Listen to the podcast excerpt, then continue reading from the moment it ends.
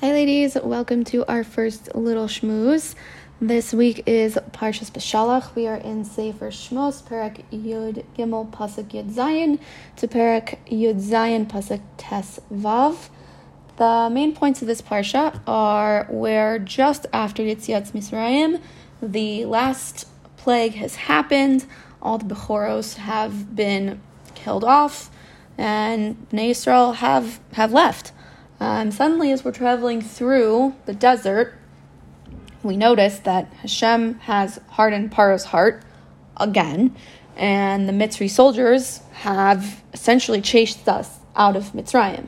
We get to a point where we're trapped between this mass of Egyptian soldiers and all of their chariots and all of their horsemen and the shore of the Yam Suf.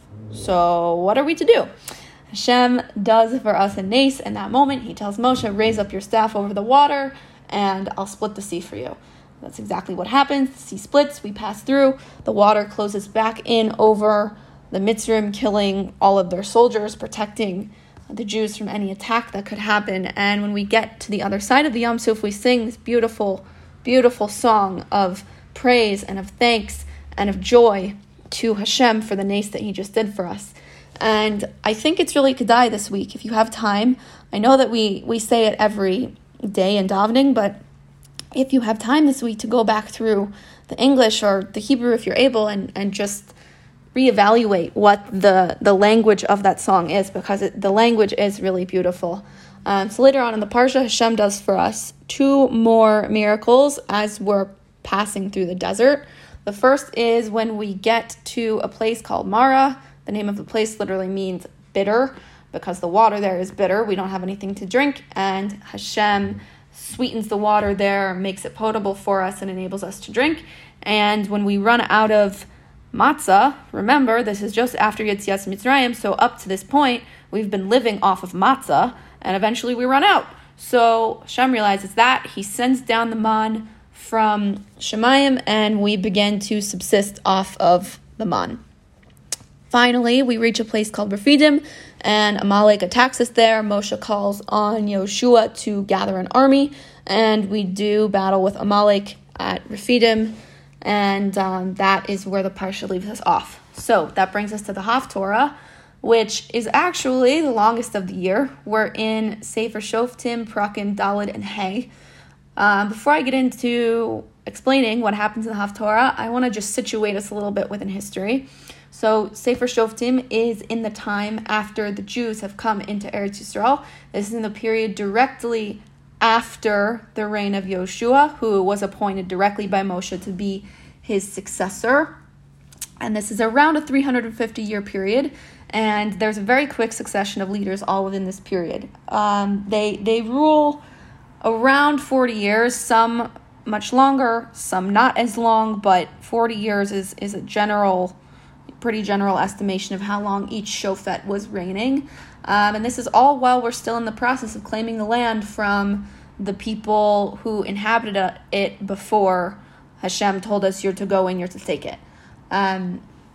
So one more note I'll make is that during this time when we say a shofet, yes, they're sort of reigning over Israel, they're our leader, they're in charge, but they're not what we think of today in terms of a leader. They're a lot more. They're military leaders.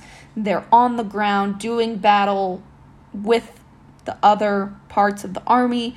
They're helping in this mission of taking the land, and they're also spiritual guides. They're supposed to be people that everybody can look up to, everybody can follow and take as a role model.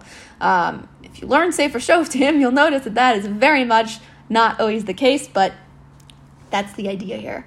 So this week's Haftorah is during the reign of Devorah HaNaviah. She's one of the few women in Jewish history who had nevuah, who had prophecy. And she's in charge at a time when we are doing very direct hands-on battle with the Canaanim, the Canaanites. So these are the people who lived in what is today sort of more central what is modern-day Israel. And in the very beginning of the Haftorah, Devorah calls on someone called Barak ben Avinoam. He is one of the Israelite generals, and She calls on him to do war. He says, Devorah, I'll only go in if you come with me. She agrees, and they go to do battle with the Canaanites together. So in short, it's a very smashing victory. It's a landslide. We wreck the Canaanites.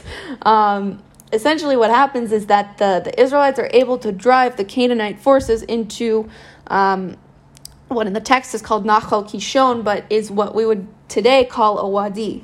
And anybody who lives in Israel is familiar with what that is, but for those of you who don't, you can look up a video of this, but it's essentially a dry riverbed that when the rain comes, it experiences a very quick and violent flash flood. All of the water comes in, it fills up very quickly, and it sweeps away anything that's in the middle of it. And that's essentially, the Medrash tells us, that's what happened in this case. So when Devorah and Barak and their forces drive the Canaanim down into that riverbed, Hashem sends rain upstream, and he essentially immobilizes all of the Canaanim, their chariots, and they're left to do battle on foot. And at that point, it's kind of no contest.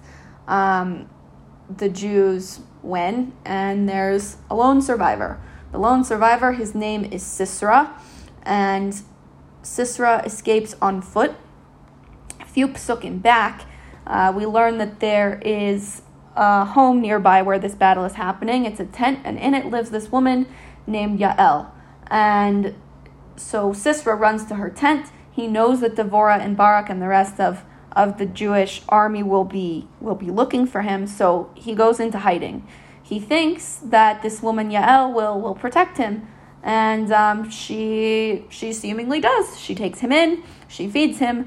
The Mefarshim disagree over whether or not the two had relations with each other, but essentially Yael convinces him, go to sleep, get comfortable. So Sisera does go to sleep and lays down, and while he's asleep, Yael takes one of the pins of her tent out of the ground and drives it through Sisera's temple, killing him and finishing off this battle once and for all. The Medrash also tells us that after this point, Yael converts to become fully Jewish. So when she sees Devorah and Barak passing by her tent looking for Sisera, she calls them in. She shows them what has happened, and she says, he's dead, it's over. So at this point, Barak and Devorah sing this beautiful song of thanks to Hashem for helping them in this battle. And that is the main parallel between the Torah and the Haftarah, is that we have these two very long sections, which is beautiful poetry. It's words of song of thanks to Hashem for helping us, for doing a miracle for us. But there are key thematic differences between the two, and that's what I want to take a look at now. So in the song that the Jews sing after Yetzias Mitzrayim, when we get to the other side of the Yam Suf, the language is very focused on Hashem and Hashem alone doing this miracle. We were helpless, and Hashem alone is the reason that we were able to survive. That's very evident in the language. Some of the words in Pasuk Ches of Perek Tesvav of Sefer Shmos, it says, Uvaruach afcha nermu mayim nitzvo kmo ned nozlim. At the blast of your nostrils, the water piled up. The flood stood up straight like a wall. Kaf utemos belev yam. In the depths, you froze them in the very heart of the sea. A few pesukim later, some more languages. Nafshata beruchacha kismo yam. You made the wind blow, and the sea covered them up. Them being the Egyptian soldiers. Saluko feretz b'mayim adirim. They sank down into the water, into the mighty water like lead. And through this language, we see it's very apparent that. In the world, in the reality of Yetzias Mitzrayim, in the world of the Midbar, the miracles are entirely Hashem. We eat, we survive solely based on Hashem. We have nothing to do with it. If Hashem gave up, we would be finished. And the song that Devorah sings in the Haftorah is really not the same. It's not the same reality, because over here, after we've moved into the land of Israel, the reality is much different. Humans have to participate. Humans have to put effort into making the miracles that Hashem has in store for them happen. And that's evident in the lead up to this miracle and in the miracle itself. The language of the song is much different. In the beginning, in the first pasuk, Devorah says, "Anochi la Hashem, Anochi Ashira, Azamer la Hashem Elokei Yisrael." So she's acknowledging that Hashem is the one that's in the background here. Hashem is the precursor to all of this. Without him, none of this would have happened. But human effort is what manifests it in the physical world. And later on, we see that. She mentions by name herself. She mentions by name Barak, and she mentions by name the specific shvatim, who the tribes whose members came out in droves to help support them in this war. And a few pasukim later, she mocks the people that didn't come to help. There were some shvatim that kind of sat around. They kept doing business as usual. They said, okay, well, this isn't really affecting my life at all, so why should I send my people into battle with the Canaanites? What's the point? I'm fine. And she calls them out by name. And I think this is really evident that in Devorah's world, and in the world that we live in, this post-Midbar world of coming into Eretz Yisrael and dealing with the realities of life, is that our Hishtadlus is essential to manifest Hashem's Nisim in the physical world.